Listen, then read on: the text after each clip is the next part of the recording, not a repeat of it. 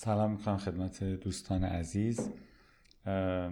امشب در خدمتتون هستم با ارائه کتاب Arguments مجادلات زناشویی از مجموعه Love Series School of Life که تا حالا سه تا کتابش رو قبلا خدمتون ارائه دادم. کتاب Heartbreak و Dating اینها رو قبلا در موردش صحبت کردیم.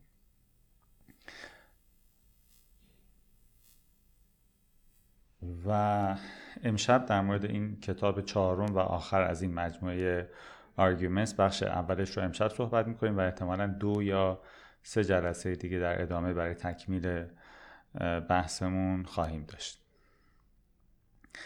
خب این ماجرای کلا مجادلات زناشویی تعارضات زناشویی دعواهای زن و شوهری به تعبیری. یک مسئله خب نسبتا فراگیر میشه گفت در میشه گفت که همه زوجها درگیرش هستن به درجاتی به اشکالی. مسئله هست که خب بعد کاملا تحت تاثیر قرار میده کیفیت رابطه را احساسات طرفین رو حتی function. کارکرد شغلی و تحصیلیشون رو روابط سایر روابطشون رو. و خب یه مسئله ای که بسیار بسیار تأثیر گذاره در زندگی انسان ها از ابعاد مختلفش. و روی حتی سلامت جسم و روح و روانشون هم اثر می‌ذاره. خب پس این یک مسئله بسیار بسیار مهمی هست و جا داره که خب در موردش بهتر بیشتر بدونیم در موردش گفتگو کنیم و بهش یه نگاه عمیقتری بتونیم کسب بکنیم. حالا بر اساس چیزی که تو این کتاب ذکر کرده حالا آمارها می‌تونه متفاوت باشه حالا چیزی که اینجا ذکر کرده گفته که هر زوجی به طور متوسط زوجها سالانه بین سی تا پنجاه تا دعوای جدی دارن. یعنی تقریبا مثلا حالا تقریبا هر هفته یا یکی دو هفته یه بار دعواهای جدی دارن. متوسط زوجها. حالا بر اساس آماری که بهش ارجاع داده. حالا ممکنه بر اساس آمارهای دیگه بیشتر یا کمتر حالا بستگی داره که معیار چی در نظر بگیریم. خیلی بحثی نیست. بحثی اینه که داره میگه این مسئله خیلی فراگیر همجور که اشاره کردیم شایعی هست و در اون فضا افراد خیلی رفتارهایی خیلی وقتا بروز میدن. رفتارهایی از اونها بروز می‌کنه. در حالت عادی در سایر روابطشون خیلی اون وجه شخصیتشون خیلی بروزی نداره. یعنی خیلی وقتا مدلی میشن تو روابط نزدیکترشون که برای افرادی که این فرد رو تو محیط های دیگه می‌شناسن حتی دراز مدت و طولانی می‌شناسن قابل باور نیست. و آدم ها به این صورت می‌تونن در واقع یه جنبه های وجود هم دیگه رو بالا بیارن تو فضاهای نزدیک که حالت عادی خب آدم سعی می‌کنن اون جنبه ها رو خیلی به هم به دیگران نشون نده. یا بالا نیاد در واقع تو فضاهای دیگه.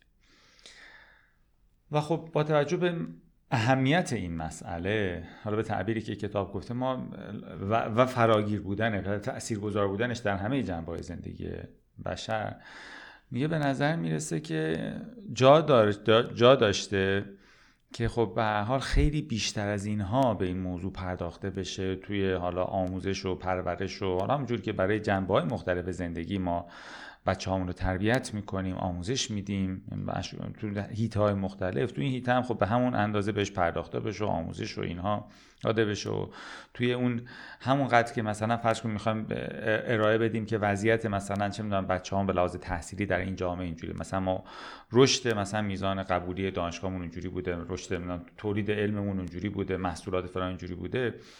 برای اینکه اینکه بخوام بگیم کشورمون به لحاظ مثلا فرهنگی به لحاظ اقتصادی به لحاظ اجتماعی به لحاظ چیز مثلا داره توسعه پیدا می‌کنه یا نمی‌کنه یا هر چیزی یکی از جنبه خیلی مهمم که خب طبیعتا روی کیفیت زندگی همه ما که درگیر این رابطه هستیم تأثیر گذاره اینه که خب این خیلی ولی می‌بینی که توی انگار خیلی دیده نمیشه. اونقدری که تاثیر داره شاید به اون اندازه بهش بها داده نمیشه به اندازه بهش پرداخته نمیشه. و گفته که چرا حالا آمده در ادامه تحلیل کرده چرا ما انگار دست جمعی این مسائل مشکلات رو نادیده می‌گیریم؟ انگار در سطوح مختلف از سطوح بالای مثلا سیاست گذاران کلان بگیر تا سطوح مثلا تا رسانه ها تا روزنامه ها تا مجلات تا حالا نه اینکه اصلا بهش پرداخته نشه مطمئنا افرادی یه جایی دارن بهش می‌پردازن کتاب هایی کارگاه هایی کلاس هایی دوره هایی بالاخره ولی اونقدر انگار که به نظر می‌رسه اونقدری که اهمیت داره اونقدر بهش پرداخته نمیشه. و خب علتش گفته که ممکنه این برخی از این دلایلش دلایل برخی دلایلش این چیزایی باشه که ذکر میشه. یکی اینی که انگار در یک نگرش رمانتیک فرهنگ رمانتیکی نگاه رمانتیکی در فرهنگ حالا قالبی که اونجا وجود داره حالا در مورد کشور خودشون داره صحبت می‌کنه که بیشتری فرهنگ اروپایی هستش. میگه این نگرش وجود داره که انگار یه ارتباطی وجود داره بین عشق و این دعواها. یعنی اینکه اساسا انگار وقتی که دعوا می‌کنن یه زوجی با هم دیگه خب این نشانه اینه که یه عشق و آتشینی هم بینشون. دعواهای آتشین نشانه عشق آتشین هست. و به همین چیزی نیست که خیلی بخوای مته به خشخاشش بذاری خیلی بخوای تحلیلش بکنی. چون این به عشق مربوطه عشق هم که یه چیز ناشناخته است و اصلا چیکار داری دیگه؟ اینا از شدت عشقشونه که با هم دیگه مثلا اینجور به هم میپرن. مثلا. و یا یه نگرش دیگه این که این فرآیند طبیعیه. این چیزی که در یه رابطه بالاخره هست و بر نمک زندگی هست و اینا. هی بخوای بالا پایینش کنی کنکاش کنی چیزی چندانی از توش در نمیاد. و از طریق منطق و استدلال و چی میشه دیگه زنم زن و شوهر دعوا می‌کنن دیگه. بعد بذاری فرند طبیعیش خودش طی بشه و حالا همه طبیعتا این باور ندارن و همه اینجوری فکر نمی‌کنن. ولی انگار یک چیز ذهن, ذهن انگار پس ذهن عمومی عموم افراد هست که در واقع این مسائل انگار یه, یه بخشش هم اینه. اون علتی که خیلی اونقدری که باید شاید بهش پرداخته نمیشه. مثل این نیست که بگی خب مثلا چه می‌دونم بچه همونجور که دنیا میاد خب مثلا نه سواد داره نه چیزی بلده نه آداب معاشرت و اینا. همون فرآیند طبیعیش بذار همون چیزی که هست باشه میگیم. نه بی خود بعد آداب معاشرت یاد بگیره بعد سواد بگیره بعد مهارت کسب کنه بعد روابط اجتماعی کسب ما میایید آموزش میدیم خیلی چیزا رو به بچه هامون ولی در این زمینه انگار می‌ذاریم به همون حالت فرند طبیعی. یعنی خیلی در این زمینه ضرورتی نمی‌بینیم که همونقدر که بچه همون آموزش میدیم برای که بتونن تو اجتماع وارد بشن و موفق باشن به لحاظ تحصیلی مهارت کسب کنن به لحاظ شغلی توانید و استقلال پیدا کنن. هر چی که دوست داریم بچه‌هامون رشد کنن در این هیته خیلی ضرورتی نمی‌بینیم برای که بخوایم در این جهت هم تلاش کنیم برای که رشد کنن. یه نکته دیگه ای که ممکنه علتش باشه. حالا اینا دلایلی احتمالی که پیشنهاد میشه. میگه که ما وقتی که دعوا می‌کنیم یه جنبه هایی از وجود ما بالا میاد همونجور که اشاره کردیم اول. که این جنبه ها جنبه هایی که برای خودمون مقدار ترسناکه و ناخوشاینده. اصلا دوست نداریم بعدا برگردیم دوباره بهش فکر کنیم و بهش بپردازیم. و همین سعی می‌کنیم بیخیالش بشیم. مثلا نادیدش بگیریم که اصلا این اتفاق افتاده.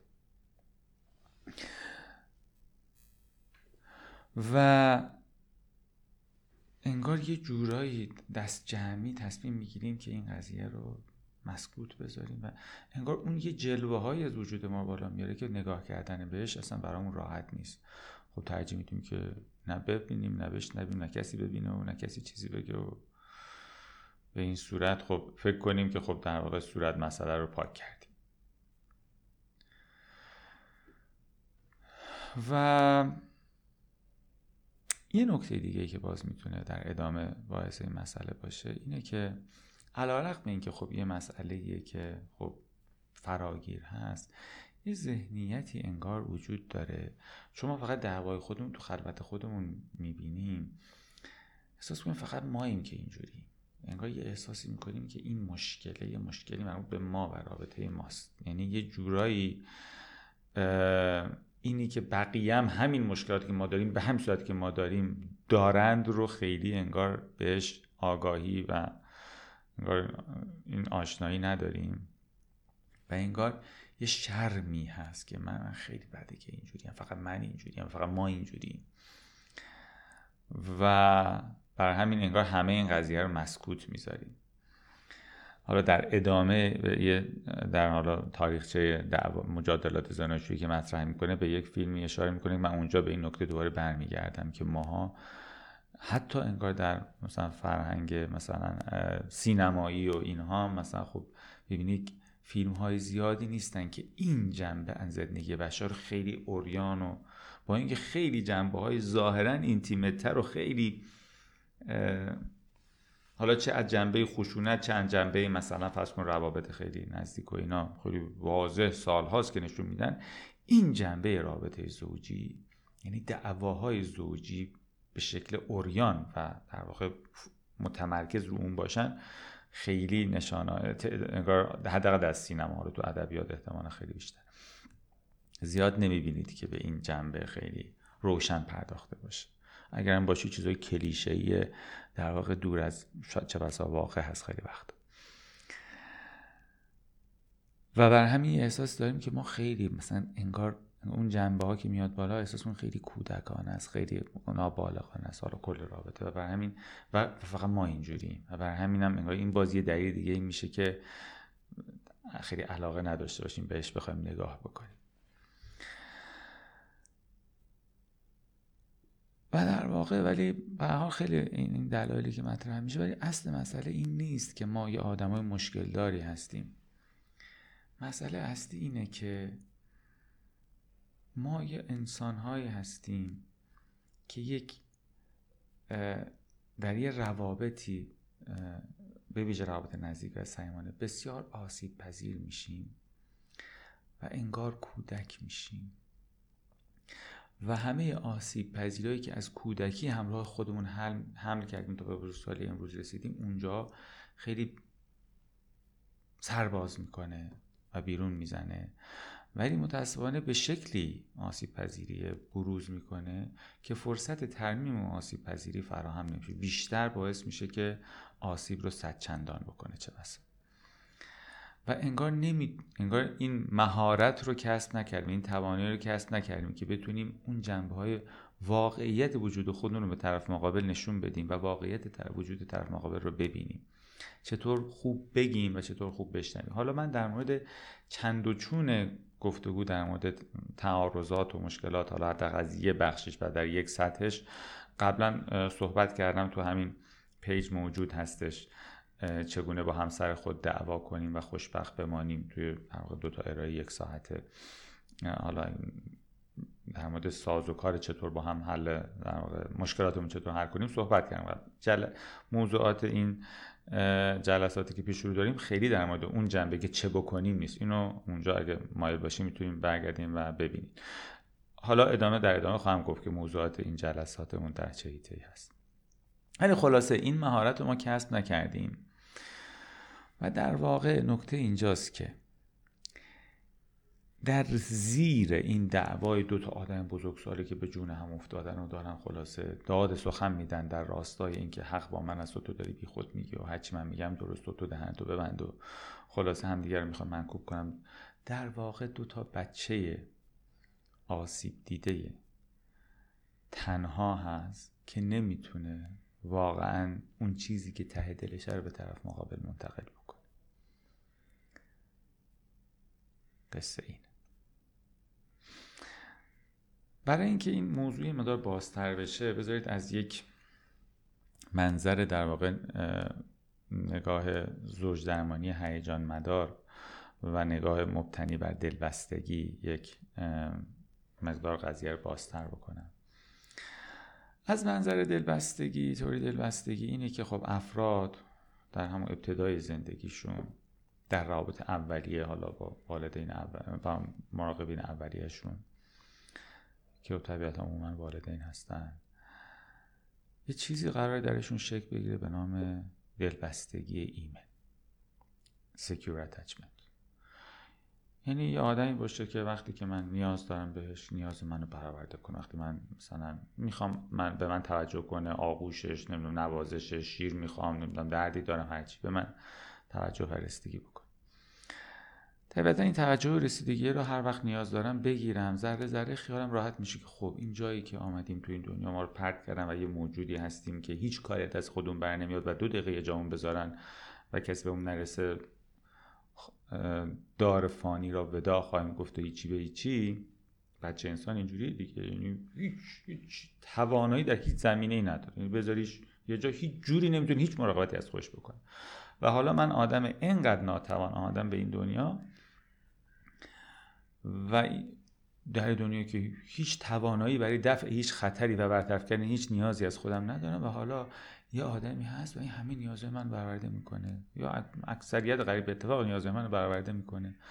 و این ذره ذره آسودگی خیال بهم دیگه آقا این دنیا جای خوبیه و یه آدمایی هستن که هوا تو دارن و مشکلی نیست. و این میشه دلبستگی ایمن که خب میشه گفت نصفی از بچه ها خوششانسن به این ایمنی می‌رسن حالا حداقل دو دسته حالا دست حداقل میشه گفت سه دسته وجود داره غیر از این حالا من به دو دستش که موضوع حالا مقدار خلاصه تر بشه امروز می‌پردازم. سه دسته ناایمن حداقل میشه گفت وجود داره. یه دسته اونایی که این مراقبه گاهی وقتا نیازاشون رو برآورده می‌کرده گاهی وقتا برآورده نمی‌کرده. و بر همین این همش این دلهوره هست تو دلش که آیا ممکنه الان تو این لحظه بعد نباشی؟ یعنی این تعمه رو چشیده تعمی که نیازش برآورده بشه. ولی اون چون گاهی بوده گاهی نبوده این دلهوره در این بچه هستش که الان نکنه باز الان بذاری بری الان نکنه این لحظه بعد دیگه نباشی. در واقع یک انکشس اتچمنت یه دلبستگی استرابی همش نگران از دست دادن و دور شدن طرف مقابل. بعدن هم که بزرگ میشه تو رابطش همین جوریه یعنی اینکه همش نگرانه که طرف الان بره توجهش بره جای دیگه محبتش بره جای دیگه به من توجه نکنه من محبت نکنه نمی‌دونم نباشه اینا. در واقع اون نیاز دلبستگی که همش در معرض تهدیده تو ذهن این آدم اینه. یه دست. یه دسته دیگری وجود دارن. بچه هایی که اصلا نیاز هیچ وقت برآورده نشده به کل. حالا یه دسته گفتیم همیشه برآورده می‌شده که هیچی ایمنان یه دسته گاه وقتا بوده گاه وقتا نبوده. یه دسته کلا نبوده. کلا بچه رو گذاشتن به امان خدا. فتوسنتز کرده بزرگ شده. بعد این بچه خب بچه تو این دنیا که میاد انگار به یه تناب وسط زمین و آسمون آویزونه به یه ریسمانی وصله. که این ریسمانی به یه جایی هست. که اون والدشه مراقبشه. و همینه دیگه. طبیعتا اگر این ریسمانه شروع کنه به لرزیدن من وقتی که به یه جای آویزونم اون ریسمانه شروع کنه به لرزیدن برای آرامش روان من بهتره که فکر کنم دست منه که داره میلرزه تا اینکه اون داره پاره میشه. اگه فکر کنم اون داره پاره میشه که من بدبختم. به برای من آرامش بیشتری داره حس بهتری داره که فکر کنم مشکل از منه که این داره تو دست من میلرزه. نه اینکه اون داره. در واقع از بین میره. برای این وقتی بچه کلا نیازش به یه آدم کل همه نیازش به یه موجودی وصله و این موجوده بهش رسیدگی نمی‌کنه بچه برای آرامش روانیش بهتره که فکر کنه مشکل از منه که تو به من مراقبت تو مراقب من نیستی و هوای من نداری. لابد من ارزششو ندارم. نه اینکه تو والد بدی هستی. چون این حس وحشتناکتری به بچه میده که فکر کنه یه والدی هست کسی که قرار نیاز من وارد کنه اصلا آدم بیخودیه. ترجیح میده فکر کنه مشکل از منه. اینجوری انگار بهتره براش که اینجوری فکر کنه. و اینکه اصلا شاید لازم نیست تو نیازهای من توجه کنی. این دوتا کلا این آدمایی میشن در آیندهم که کلا در روابطشون همش احساس می‌کنن که شما اون ور ما این خیلی بکارم کار نشته باشیم که رابطه خیلی نزدیک. این اصلا خوب نیست. چون چون از همون اوان زندگی تو ذهن شما که اصلا نزدیکی و صمیمیت و اینا اصلا لازم نیست. اگه لازم بود که والد ما این کار برای من انجام می‌داد. اگه انجام نداده لابد اصلا چیز مهمی نیست. یک و دو گفتیم این که لابد من خوب نیستم. خب. اینا. و اما. حالا این دوتا می‌خورن تو رابطه به طور هم دیگه این کف نیازش اون زیر اون در واقع اتچمنت نید اولی اون نیاز دلبستگیش اینه که احساس کنه اون آدم همیشه هست. این این استرابیه. اون اجتنابی هم کف اون زیرش زیر اون نیازهای دلبستگیش این احساس کنه من آدم خوبیم من آدم ارزشمندی این و انگار این همش هی می‌خواد نزدیک بشه استرابی هی می‌خواد او رو بره بگیره. اون اجتنابیه هی می‌خواد فاصله رابطه حفظ بشه چون مزش می‌رسه که اصلا خب خیلی دلیل پس این هی می‌خواد بره اون رو به سمت خودش بیاره هی می‌خواد فاصله رو حفظ کنه. این ترسش از اینه که نکنه تو رو دست بدم و اینا. اونم ترسش از اینه که نکنه از نظر تو من خوب نباشم اون و نیازش اینه که احساس کنه خوبه اونم نیازش احساس کنه اون آدم هست و توجه داره و خب این دوتا می‌خورم به طور هم مثلا فرض کن که حالا تو رابطن مثلا یه شب مثلا حالا هر اون یکی که اجتنابی تره دیر میاد. یا نه مثلا یه تماسی می‌گیره اون جواب نمیده. اون هی می‌خواد که هی زنگ می‌زنه اسمس میده فلان اینا. بعد که حالا میه هم می‌رسن دعوا شروع میشه. دعوا میگه آقا چه خبره؟ من زنگ می‌زنم جواب نمیدی؟ یا چقدر دیر آمدی؟ نم فلان نم چی. اونم میگه که چه معنی داره؟ من میگه آدم آزادی توی بخواد تمام شب تمام وقت منو کنترل کنی کی میری کی میای؟ اینجا مگه پادگانه؟ چه معنی داره؟ من از خودم می‌دونم چیکار کنم چیکار نکنم. که بیخود کردی تو می‌خواستی اگه دلت می‌خواست کنی چرا ازدواج کردی؟ میگه همینه که هست. نمی‌خوای نخوام میگه میگه که من از اول می‌دونستم تو همه مردا اینجوری همه زنا اینجوری فلان هرچی این دعوای میره بالا یعنی اینها در واقع با همدیگه میپرن و دعوا میشه. در واقع اینها میگن هیجانات ثانوی است. زیر این هیجانه زیرش در واقع هیجان اولیه است. دو تا بچه ترسیدن. یه بچه ترسیده که نکنه تو منو رها کنی تو نکنه تو من دیگه دوست نشته باشی. اون بچه ترسیده دیگه هم که نکنه من خوب نیستم برای تو نکنه من آدم بی ارزشیم نکنه من همسر بدیم این در واقع داره میگه تو رو خدا منو ول نکنی. اون یکی داره میگه تو رو خدا به من این حسو نده که من همسر بدیم تو رو خدا من خوب باشم برات. تو رو خدا منو تایید کن. اون نیاز پای پس این نیاز دلبستگی پایه وقتی برآورده نمیشه یه احساس اولیه‌ای بروز میده که همین احساس بچه های ترسیده مستربه ولی این حس خیلی آسیب پذیره این حس رو آدما به هم بروز نمیدن. این انگار یه سپری میاد روشو می‌گیره و به صورت یه هیجان ثانویه توی دعوا و خشم و اینا بروز می‌کنه. در واقع دو تا بچه ترسیدن که فقط دارن به هم از سر اون ترس و استراب بنیادین وجودیشون دارن برای همین کودک میشن انگار. یه رفتارهایی بروز میدن که تو رفتارهای معمول روزمرهشون اصلا اون رفتارها بروز نمیدن. ولی اینجا که می‌رسن آسیب پذیر که میشن تو رابطه رابطه که نزدیک میشه صمیمی میشه این رفتاراشون می‌زنه بیرون.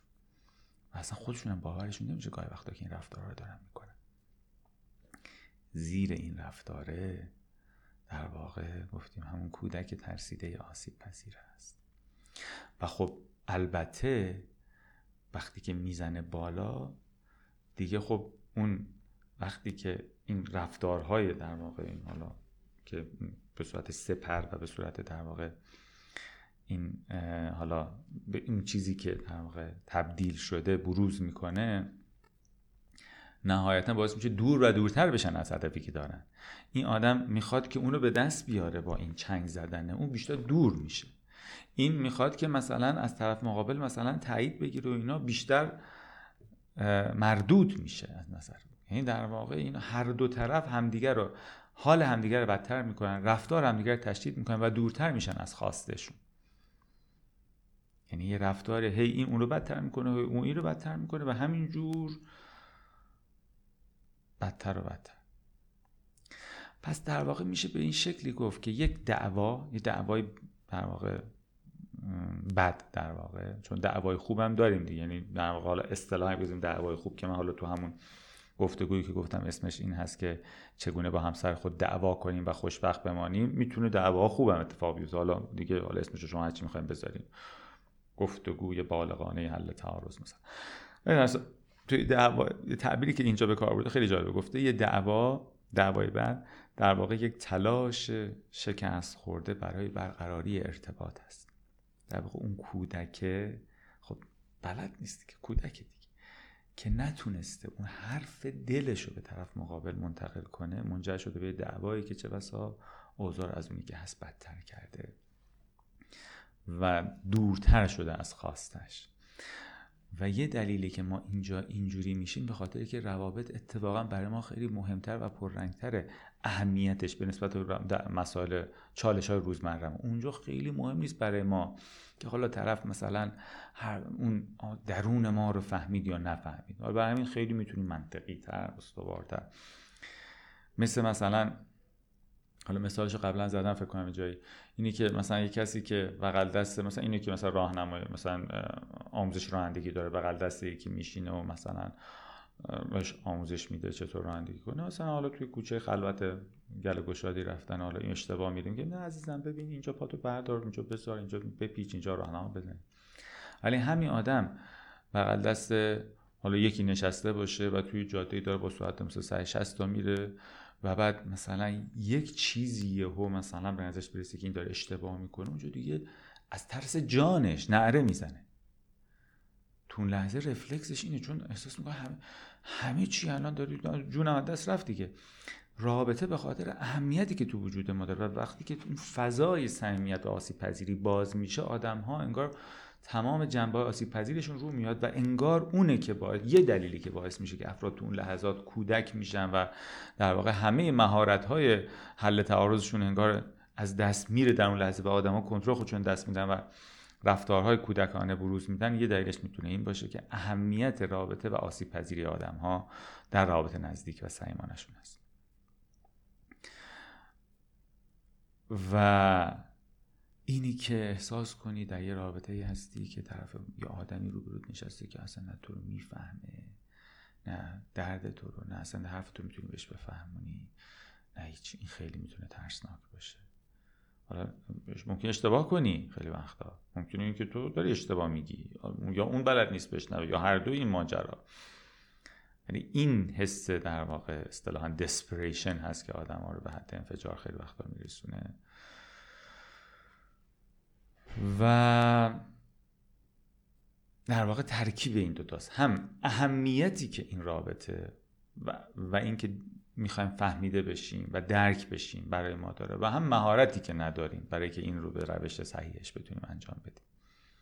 میزان سرمایه گذاری احساسی که در این رابطه کردیم و جایگاهی که این رابطه برای ما داره و حساسیتی که داره برای ما به علاوه مهارت هایی که نداریم برای اینکه این رو به شیوه صحیحش بخوایم پیش ببریم. و از طرفی خب خب یک راهش که بعضیا پیش می‌گیرن اینه که خب کلا اصلا حرف نزنن دیگه. وقتی که حرف می‌زنی شر میشه خب حرف نزنی دیگه. سنگین تری خب اونم مسئله رو طبیعتا حل نمی‌کنه که بگی آقا حرف نزن. خب مسئله که سر جاشه که. تو رو تو بکنی اونور اون مسئله که تو زندگیتون وجود داره که نهایتا آسیبش خواهد زد. اون مشکله نارضایتی من نارضایتی اون هر که هست. پس چاره نداریم جز اینکه بتونیم به سمتش بریم بتونیم بهش بپردازیم. ولی خب از طریقی که اون مدل گفتگو اون مدل مواجهه اون مدل نگرش یا هر چیزی ما رو به خواستمون نزدیکتر بکنه. نه اینکه دورتر. خب این در واقع مقدمه بحثمون بود. در ادامه در این کتاب آمده پرداخته به یه تاریخچه ای از سیری که بشریت طی کرده. حالا تاریخچه سمبولیکی از مسیری که طی کرده در تعارضات زوجی اولین مثالی که زده گفته از قاهره مصر 1550 سال قبل از میلاد. حالا فکر کن مثلا 3500 سال پیش. گفته که استانداردی که در اون زمان و در اونجا و تقریبا همه جای دنیا بود در جامعه در واقع جامعه کشاورزی مدسالارانه و شوهران در واقع همه کاره بودن هرچی می‌گفتن حرف حرف اونا بود. و حالا با اتوریتی که داشتن یا حتی اگه لازم بود با زور بازویی که به کار میبردن حرفشون حاکم می‌کنن خانم مثلا حرف نمی‌زد دیگه. فکر نمی‌کرد که می‌تونه حرف بزنه. اینم هرچی می‌خواست تحکم می‌کرد و پیش می‌برد. حالا در خیلی از جاها و فرهنگات و همین اخیر هم این فضای موجود بود و ادامه داره. چه واسه همین الانش هم خیلی جاها هم به درجاتی همین هست. ولی خب یه چیز خب تاریخچه در واقع انگار عصر در واقع کشاورزی و فضای فرهنگ مدسالارانه به این صورت. و حتی قانونی در اون زمان انگار نوشت انگار قانونی بوده که مثلا زنی که به حرف شوهرش گوش نده اینو بعد مثلا توی حالا اونجا تو مصر اون زمان ظاهرا بوده که توی گودالی مثلا این باید یه مدتی باشه که این خلاص شیطونایی که رفتن زیر جلدش در بیان برن این دوباره برگرده و سر به راه بشه. یا مثلا حتی توی ظرفای گلی بزرگی داشتن اینا رو می‌کردن اون تو که اونجا بمونه. اینا قشنگ این ارواح خبیسه هست دست برن مثلا این دوباره برگرده حالت عادی و یه زن فرمانبر خلاصه پارسا بشه. خب این میاد جلوتر می‌رسه به آتن. یونان 415 سال قبل از میلاد مسیح. در مورد سقرات میگه سقرات که حالا کلا گفتگوهای سقراطی مربوطه که تو خیابونی و جلو ملت رو می‌گرفت و شروع می‌کرد گفتگو کردن. از جمله کسایی گفتگو می‌کرد باش همسرش بود. یه خانمی داشت به نام زانتیپ و گفتگوهای خیلی طولانی و مفصلی با این داشت. وقتی بهش می‌گفتن که آقا خب بزن تو سرش هر چی میگه بگو چه بگه چشم دیگه. گفتش که نه این لازمه کار که من گفتن چرا؟ میگه خب تمرین خیلی خوبه. اگه بتونم من با اینو قانعش کنم و به حال تو این گفتگوها بتونم مهارت اینو داشته باشم بتونم او رو در واقع حرف خودم رو به او منتقل کنم و در واقع متوجهش کنم از موضعی که دارم بیان می‌کنم خب این خیلی تسلط و مهارت خیلی خوبی به من میده. و این در واقع یه تمرین خیلی خوب می‌تونه باشه برای فیلسوف که بتونه مهارت اینی که بتونه حرفش رو از جنبه های مختلف بتونه به طرفی که اصلا نمی‌خواد حرف رو گوش بده و بپذیره بتونه منتقل کنه و بقبولونه. انگار پس یک انگار این یه مرحله آمده اون ورد می‌رسیم به 1542 بعد از میلاد. در لن... فوریه 1542 در لندن انگلستان. هنری هشتم پادشاه انگلستان و همسر پنجمش کاترین هاورد. دعواشون میشه سر یه ماجرایی که می‌گفته تو مثلا با فلانی که مثلا منشی تو اینا پادشاه به ملکه می‌گفت. با فلانی مثلا ارتباط داری اونم گفت نه ارتباط ندارم. من میگم ارتباط داری میگم ارتباط ندارم. ارتباط نداری؟ باشه. جلاد سر خانم برو بزن. یعنی قطع کن جلاد هم برمی داره می‌بره. خانم خارج انگار بیرون در واقع برج لندن اونجا می‌برن و سر از بدن این خانم جدا می‌کنن. و همونجا پای چوبه اعدام و خلاصه اینا که میره میگن که آقا حرفی نداری میگه که نه حرفی چی؟ دیگه پادشاه دستور داده دستور پادشاه لازم اجراست و حق من هست و باید انجام بشه. حالا به تنه گفته واقعی گفته. ما نمی‌دونیم در تاریخ اینجوری شاید هم پادشاه گفته اینجوری بنویسین مثلا. حالا در صورت تو تاریخ اینجوری ثبت شده. حداقل به قلم اون مورخه رفته که اینجوری بنویسه. به نظر او خیلی شاید خندهدار نبوده که اینجوری بنویسه. خب پس اومدیم پس یه محله به این صورت. می‌رسیم یکم میام جلوتر. پاریس فرانسه اکتبر 1833 فیلسوف انگلیسی جان استوارت میل و نویسنده فمینیست خانم هریت تیلر با هم دیگه یک جایی آشنا میشن یه رابطه عاشقانه شروع میشه بینشون و اونجا با هم دیگه قرار می‌ذارن که آقا ما رابطه ما باید در واقع رفیقانه باشه. اینجا بالا فرادست و فوردست نداریم یکی رئیس باشه و یکی مثلا مرعوس باشه. ما با هم هم, هم سطحیم هم ترازیم. احترام متقابل دوستی متقابل. قضیه که 1833 حالا نه اینکه قبل از اون در تاریخ هم چیزایی بوده نبوده. حالا داریم میگه دیگه. اینکه هرچی میایم جلو این مفاهیم تازه میاد مطرح میشه میاد بروز پیدا می‌کنه.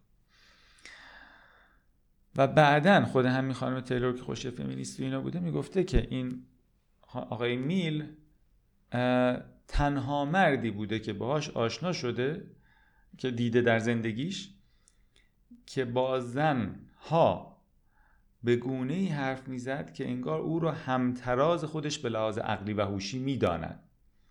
وگرنه انگار تا قبل از اون در سنت حالا اروپا و همه جا تا همین قرن 19 هم و چه بسا بعدش تا زمانهایی چون بالاخره تا اون زمان این همچی چیزی ظاهرا به چشم این خانم چیز نادری بوده همه زنها رو موجودات ناقص عقلی, عقلی تلقی می‌کردن. و اینکه اصلا خب ولی یه آدمی میگه خب نه این آدم هم یه آدم مثل من این آدم هم عقل دارد مثل من. پس طبیعتا وقتی باش حرف می‌زنی مثل مثلا بزرگسال با بچه باش حرف نزن. مثل آدمی که هم تراز تو هست باش حرف بزن. خانم هریت تیلر مطرح می‌کنه در اون زمان که این اولین کسی بود که من دیدم. تنها کسی بود در زندگی من دیدم همچین ویژگی داره. میگه خب البته بسیاری از زوجها در اون زمان این توانایی نداشتن که بتونن همین شیوه گفتگو رو در صحبتاشون داشته باشن. و میگه که اتفاقا ویژگی های ازدواج چون کم کم دیگه فضای زو ازدواج ها از اون در همین مثلا 250 سال پیش به این طرف انگار دیگه از زمانه که عصر صنعتی در واقع شکل می‌گیره و دیگه ساختار قبیله به هم می‌رسه در مورد اینا خب قبلا صحبت کردیم. دیگه افراد دیگه اینجوری نیست که در بستری قبیله با هم ارتباط داشته باشن و همه نقش های چیزهای از قطعی شده مشخص باشه. مرد وظیفش کار بیرون باشه زن وظیفش کار خونه باشه. مرد خیلی کار نشه باشه زن تو خونه حالا چجوری غذا درست می‌کنه و مثلا خونه رو میچینه. زن کار نشه باشه مرد چجوری بیرون کار می‌کنه و چجوری اموالشون رو مدیریت می‌کنه. این کار کاملا دو تا فضای مجزا از هم که اصطلاحا زن و مرد پشت به پشت هم میدن و در یه ساختار قبیله‌ای و یه نظام اون شکلی. هر کس کارش سرش به کار خودشه و هر کس که کار خودش رو پیش می‌بره.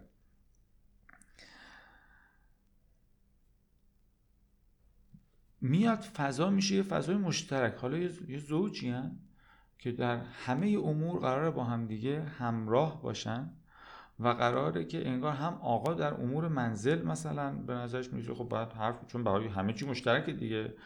بعد با هم دیگه فکر کنیم چیکار بکنیم. خانوم در امور مسائل مربوط به بیرون خونه مسائل شغلی مسائل مالی در مورد همه اجزای دیگه زندگی میشه دوتایی. از ساختار قبیله تبدیل میشه دوتایی و این دوتایی هم خب همه چیز زندگیشون باید در واقع در فضای مدرن انتظار میره که خودشون دوتا با هم دیگه بشینن فکر کنن و چیکار کنن. پس مو و یعنی پس موضوعات مشترک یهو میشه خیلی خیلی زیاد. موضوعات مشترک که هر دو در موردش می‌خوان نظر داشته باشن. از یه فضایی که هر کی به یک جایی کار داشت و تقریبا قوانین انگار نانوشته وجود داشت که هر کی باید دقیقا چیکار بکنه. تقریبا مشخص بود هر کسی در واقع چجوری باید بچه دار بشه بچهشو بزرگ کنه. یه اصول مشخصی در اون فرهنگ یا اون ساختاری که وجود داشت تقریبا دیکته می‌کرد. ساز و کار ماجرا رو. و هر وقتم دعوا بود خب دیگه به حال یه ریش کسی بود که اون کتاب قانون در می آورد و بهشون می‌گفت ها نه ببین اینجا داری اشتباه می‌کنی برو اینجوری کن. و اون قبیله و اینا خب نهایتا خیلی سریع سر انگار کارکت می‌کرد مسیری که هر اشتباه میره یهو از اون فضا افتادن بیرون خودشون دوتا باید فکر کنن که چیکار باید بکنن چیکار درسته چیکار غلطه چیکار کمه چیکار زیاده و کجا دارن برای هر کدوم از اینا چه, تصمیم باید بگیرن خودشون دوتا بشینن فکر کنن و تصمیم بگیرن و عمل بکنن. و موضوعاتی هم که خب دیگه یهو مشترک میشه میشه انگار به سیر انگار خیلی سعودی شروع می‌کنه افزایش پیدا کردن. و این خب یه چالش بزرگی رو ایجاد می‌کنه. توی رابط زوجی. و از طرفی یه نگاه رومانتیک وجود داره در همین زمان کم کم داره بست پیدا می‌کنه که زن و شوهر باید سولمیت هم باشن. باید اصلا دو اینا دو روحن یک روحن در دو بدن. و نه اینکه فقط حالا به توافق برسن باید اصلا باید یه جور ببینن یه جور بخوان یه جور دوست داشته باید یه جور باشن یه چیز باشن. و انگار هر تفاوتی هم انگار یه فاجعه ایه که بین ما وجود داره. ما باید عین هم بخوایم این هم دوست داشته باشیم. انگار این نگاه رمانتیک هم انگار این ایدئال رو افراد ایجاد کرده که رابطه خوب این شکلیه. زوج خوب اینجوریه. زوج خوب همه چیز ما تو بعد اون نیمه گم شده خود پیدا می‌کردی اینجوری نمی‌شد باش دیگه. سر هر چیزی بخواد به مشکل بخوری. اصلا هیچ مشکلی نداشتی. عین هم بودین دیگه. اون نیمه گم شدت اینجوری می بود و خب طبیعتا به این دلایل به هم خوردن ساختار قبیله ای و اینکه مسائل مشترکی که هر دو نفر باید بشینن و در موردش با هم دیگه نظر داشته باشن. و این نگرش تصور ایدئال فانتزی که وجود داره میزان طلاق یهو شروع می‌کنه به این صورت بالا رفتن و حالا هر جامعه ای که وارد این فضا و این گذار میشه. در واقع در انگار اون فرایند توسعه و تحول تاریخی از فاز عصر کشاورزی به عصر صنعتی یکی از معلفه هایی که شما هر جایی که این اتفاق میفته اینه که انگار طلاق به طور یهویی و شدیدی شروع می‌کنه ریتش افزایش پیدا کردن چیزی که اصلا وجود نداشت. از جمله خب تو جامعه خودمون می‌بینیم در چند دهه اخیر.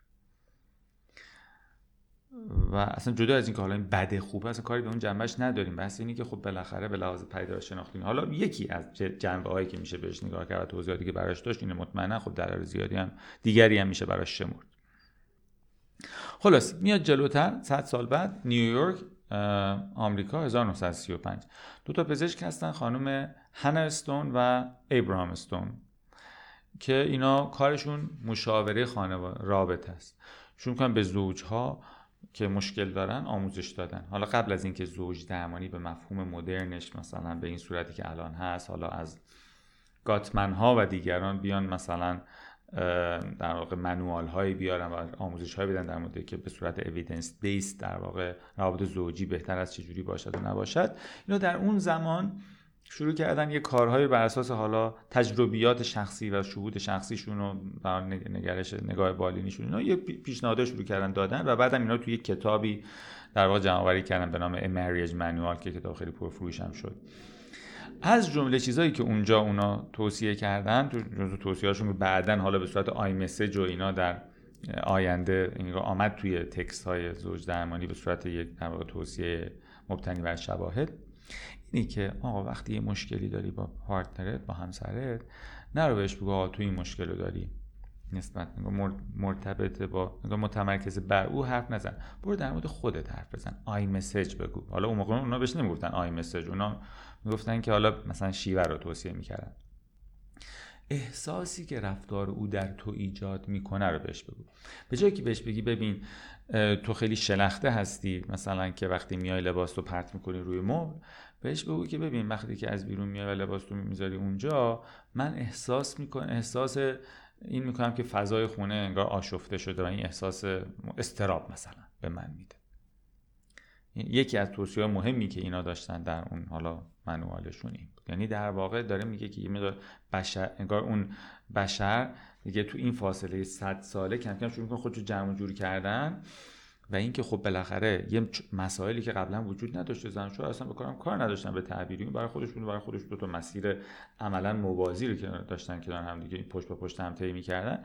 یا رو به رو هم میشن و هزار تا مسئله میاد وسط و بحث برابری جنسیتی که بالاخره حرف اینم باید بر هر حرف اون شنیده بشه و دوتایی باید بشن مسائلشون حل کنن. یهو چالش بزرگی میاد. کم کم شروع میشه افرادی و حالا حالا در ابتدا بر اساس ذوق و سلیقه و در واقع تجربه و اینها و بعدا مبتنی بر پژوهش ها بیان در واقع راهکاره پیدا کنن که به آدما کمک کنن که بتونن مسائلشون رو به شیوه مؤثری حل بکنن. حالا که این چالش پیش روی بشریت قرار گرفته افرادی فکر افتادن که بخواین مسئله رو حل کنن میایم جلوتر.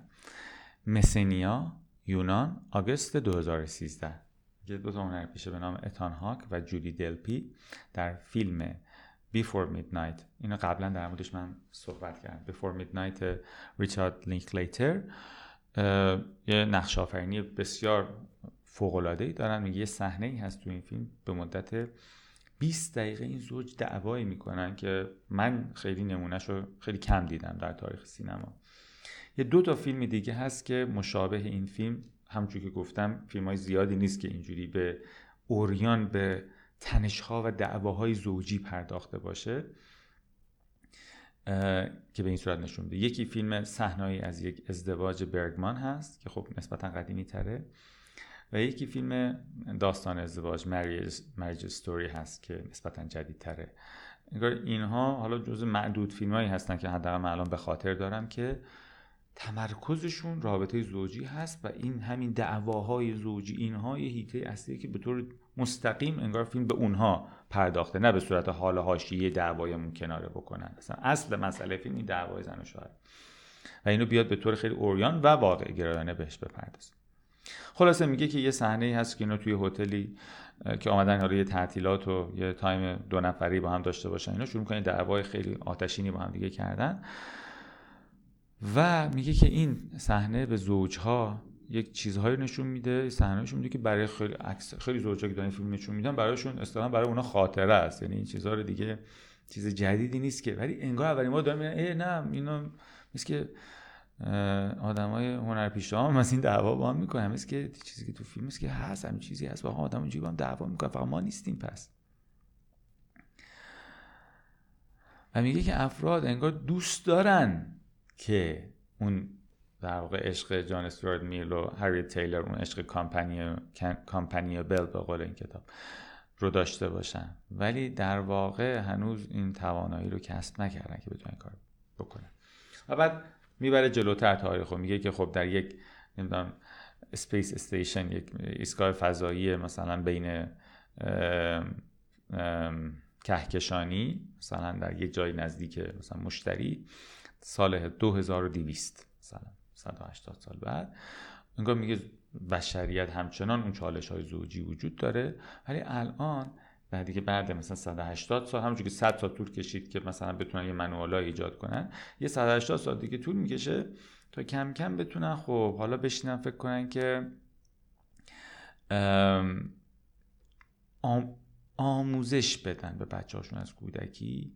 که چطور بتونن وقتی دعوا دعوا که پیش میاد دعواشون میشه اولا بتونن شناسایی بکنن که این از کجا داره میاد ریشه هاشو بتونن بفهمن. بتونن در واقع اون شدت انفجارش رو بگیرن و مقدار خونساش کنن در واقع اون نزن همه چیز رو از بین ببره.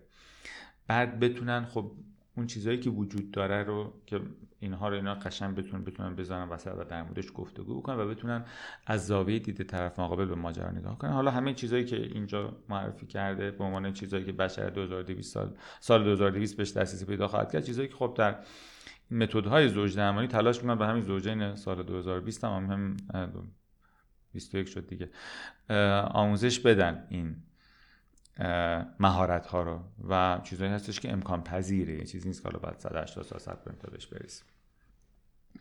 ولی حالا خلاصه میگه که نهایتا بشریت به این توانایی می‌رسه که حالا نه فقط توی فرد زوج زمانی انگار به همونجوری که به آدم ها الفبا یاد میدن و مهارت های پایه آموزش داده میشه در فرآیند آموزش پرورششون این هم جزو چیزایی باشه که به طور پایه همه بلد باشن دیگه.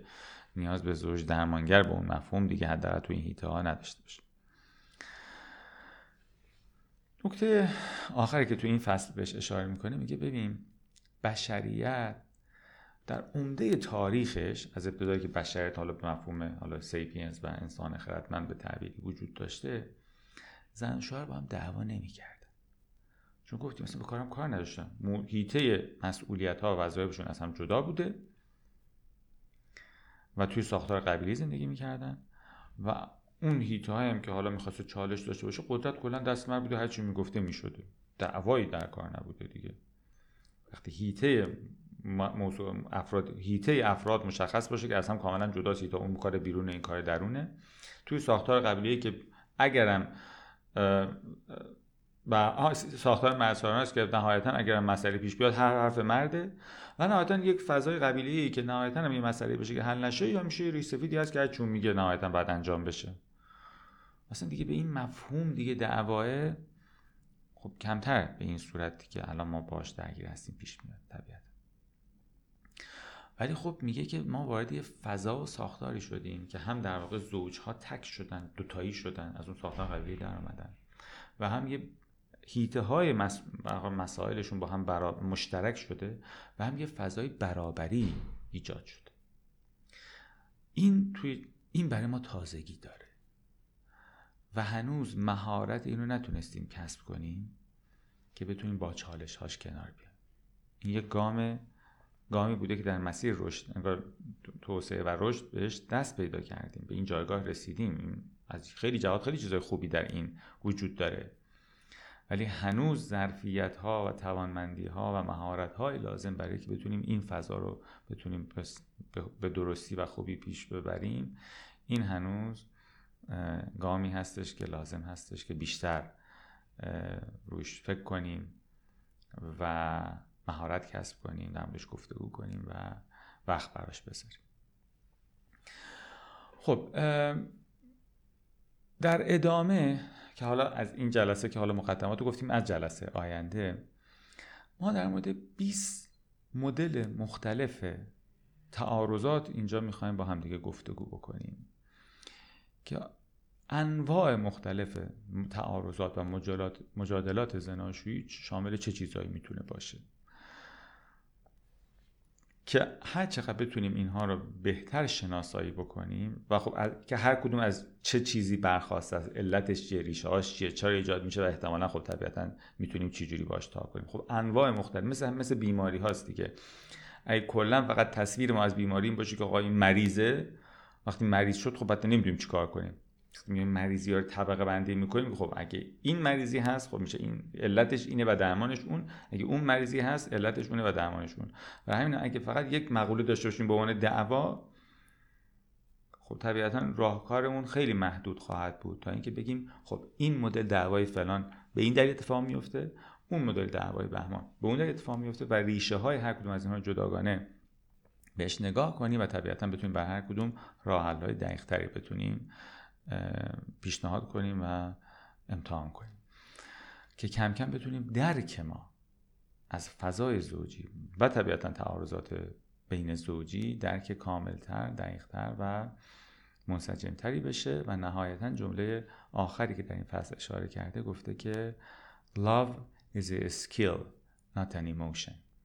عشق یک مهارته. و نه صرفا یک هیجان.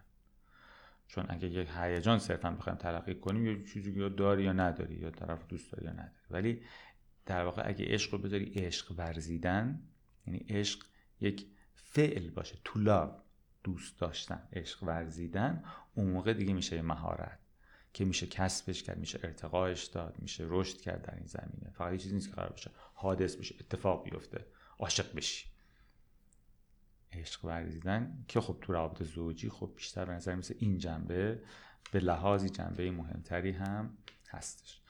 خب این بود بحث این جلسه. من یه دو تا سوال می‌بینم که دوستان مطرح کردن. من این سوالات رو جواب میدم و همین قسمت پایین که در واقع علامت سوالی وجود داره. اگه دوستان حالا تو این فاصله تا اتمام تایممون سوالات دیگری هم دارن می‌تونن مطرح کنن که من اگر جواب به ذهنم رسید جواب بدم خدمتتون. و بله نه مثل که سوالی نبود. دوستان محبت کرده بودن و تشکر کرده بودن از مباحث. به نظر میسه که سوالی نیست. خیلی آها گفتن که آیا میشه فردی هم اجتنابی باشه و هم استرابی بالاخره میشه. یعنی من احتمالا اگه با یه آدمی باشم که از من طیف دیگه. یه آدمی باشم که از من اجتنابی تره من ممکنه که در کنار او استرابی بشم. یا آدمی باشه که از من مثلا استرابی تره من در کنار رو اجتنابی بشم. ولی خب به طور پایه بیسیک آدما به یه ور از این دو طیف معمولا حالا در هر مقطعی از زندگیشون حداقل بیشتر تعلق دارن معمولا. ولی در روابط مختلف ممکنه یه جنبه مختلفی از وجود من. یا حتی در یه رابطه با یه آدم در طول زمان و در طی مسیر زندگی ممکنه اینها اصطلاحا جاها عوض بشه در زمانهای مختلف. گفتن درباره دعواها در روابط عاطفی قبل از ازدواج هم میفرمایید. ببین پایش خیلی با هم دیگه فرقی نداره ولی عمده چیزایی که ما میگیم مبتنی بر روابط دو نفره که با همدیگه دارن زندگی می‌کنن. حالا در ادامه خواهید دید یعنی عمده این چیزایی. هرچند بخشیش می‌تونه مشترک هم باشه. ولی خب روابط زوجی که دو نفر که با هم زندگی می‌کنن حالا با هر عنوانی با هم دارن زندگی می‌کنن خیلی ابعاد وسیعتر و همه جانبه تری به خودش می‌گیره. و طبیعتا خب خیلی گسترده تر موضوعات مرتبط با اون. ولی خیلی از این آیتم ها یا بخشی از این آیتم ها تو روابط حالا افرادی که هنوز با هم ازدواج هم نکردن یا زیر سقف هم زندگی هم نمی‌کنن می‌تونه صدق بکنه. گفتن که اگه فردی اوایدند هست چه کنیم؟ خب به عنوان مثلا درمانگر که خب بحثش جدا احتمال به عنوان رابطه زوجی که خب طبیعتا اگر این اوایدند بودن او اولا که قرار نیست من بتونم همسرم رو تغییر بدم یا درمان کنم. ولی اگر یه ویژگی های در اون می‌بینم که طبیعتا یه ویژگی در خودم البته وجود داره که چه بسا داره ویژگی رو تشدید می‌کنه یه نکته. دومی که بالاخره یه ویژگی وجود داره که داره رابطه ما دچار مشکل می‌کنه خب طبیعتا بعد از کمک زوج درمانگر می‌تونیم بهره بگیریم برای اینکه بتونیم مسائلمون رو به شیوه سالمی با هم دیگه حل بکنیم. ولی به حال همونجوری گفتم قرار نیست ما بخوایم او رو درمان کنیم یا تغییر بدیم.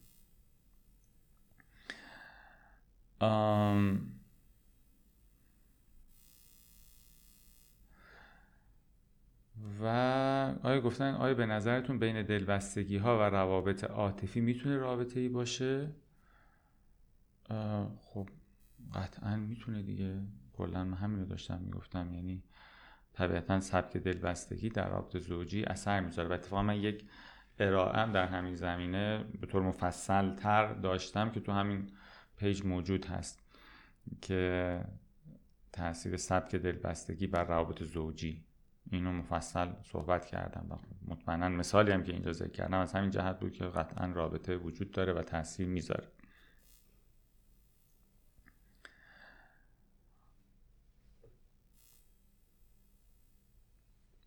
بعد گفتم منظور وسواس عاطفیه که حالا خیلی متوجه نمیشم منظورشون رو. اگه روشنتر حالا سوال باشه شاید روشنتر بتونم جواب بدم.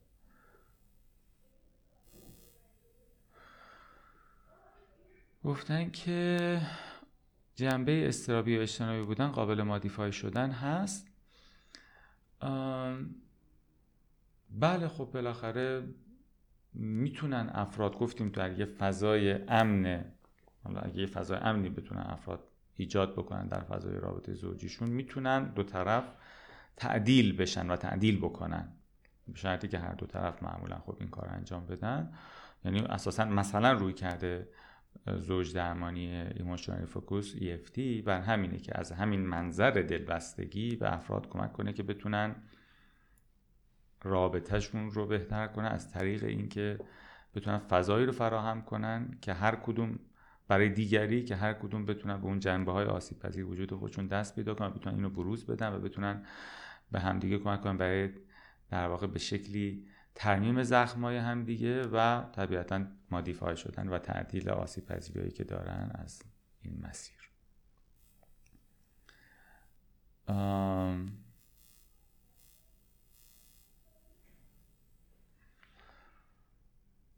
من دیگه سوالی نمی‌بینم. ببینم یه دونه سوال دیگه مثل هستش که گفتن که اگر دلبستگی خودمون استرابی هست چه کار کنیم که اختلافاتمون کم بشه؟ خب طبیعتا حالا جدای از مسائلی که بین فردی باید اصلاح بشه از همین مسیرهای و حال زوج درمانی حالا با روی کرده مختلف یکیش هم درمان فردی هستی که یعنی طبیعتا اگه تو درمان فردی من بتونم اون دلبستگی های خودم رو روش کار کنم که اینا درمان بشه خب این می‌تونه کمک کنه برای اینکه خب طبیعتا رو روابط من تاثیر در واقع التیام بخشی داشته باشه و رابطه هم بهتر بکنه.